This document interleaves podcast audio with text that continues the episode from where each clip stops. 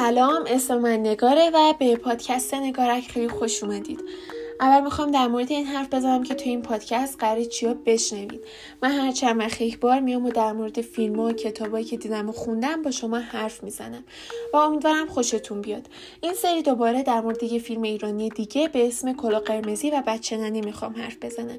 این فیلم سال هزار و سیصد و نود توسط ایرج طهماسب ساخته شده و سال نود و یک هم اکران شده. اینو بگم که نویسنده این فیلم علاوه بر ایرج طهماسب، حمید چبلی هم بوده. داستان این قسمت از کلاه قرمزی در مورد اینه که پسرم نزا باعث شده که کل ساختمون بسوزه و آقای مجری و کلاه قرمزی بی خانمان و بی پول شدن. از یه طرف دیگه کلاه قرمزی یه بچه بی سرپناه رو پیدا میکنه و میاره و پیش خودشون نگه میداره و داستان همجوری ادامه پیدا میکنه.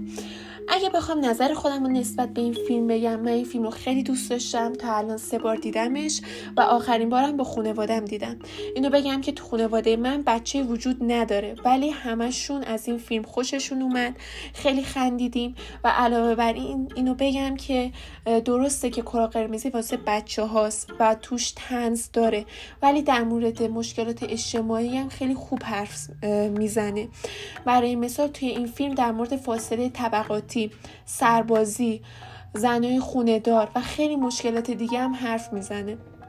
شاید یه سری ها فکر کنن که کلاه قرمزی فقط واسه بچه هاست، ولی به نظر من هر قشری میتونه اینو ببینه. اگه شما طرفدار کلاه قرمزی و تا به حال این فیلمو ندیدین، بهتون حتما پیشنهاد میکنم که این فیلمو ببینین و نظرتون رو واسه هم بنویسین. و تا قسمت بعد، خدا حافظ.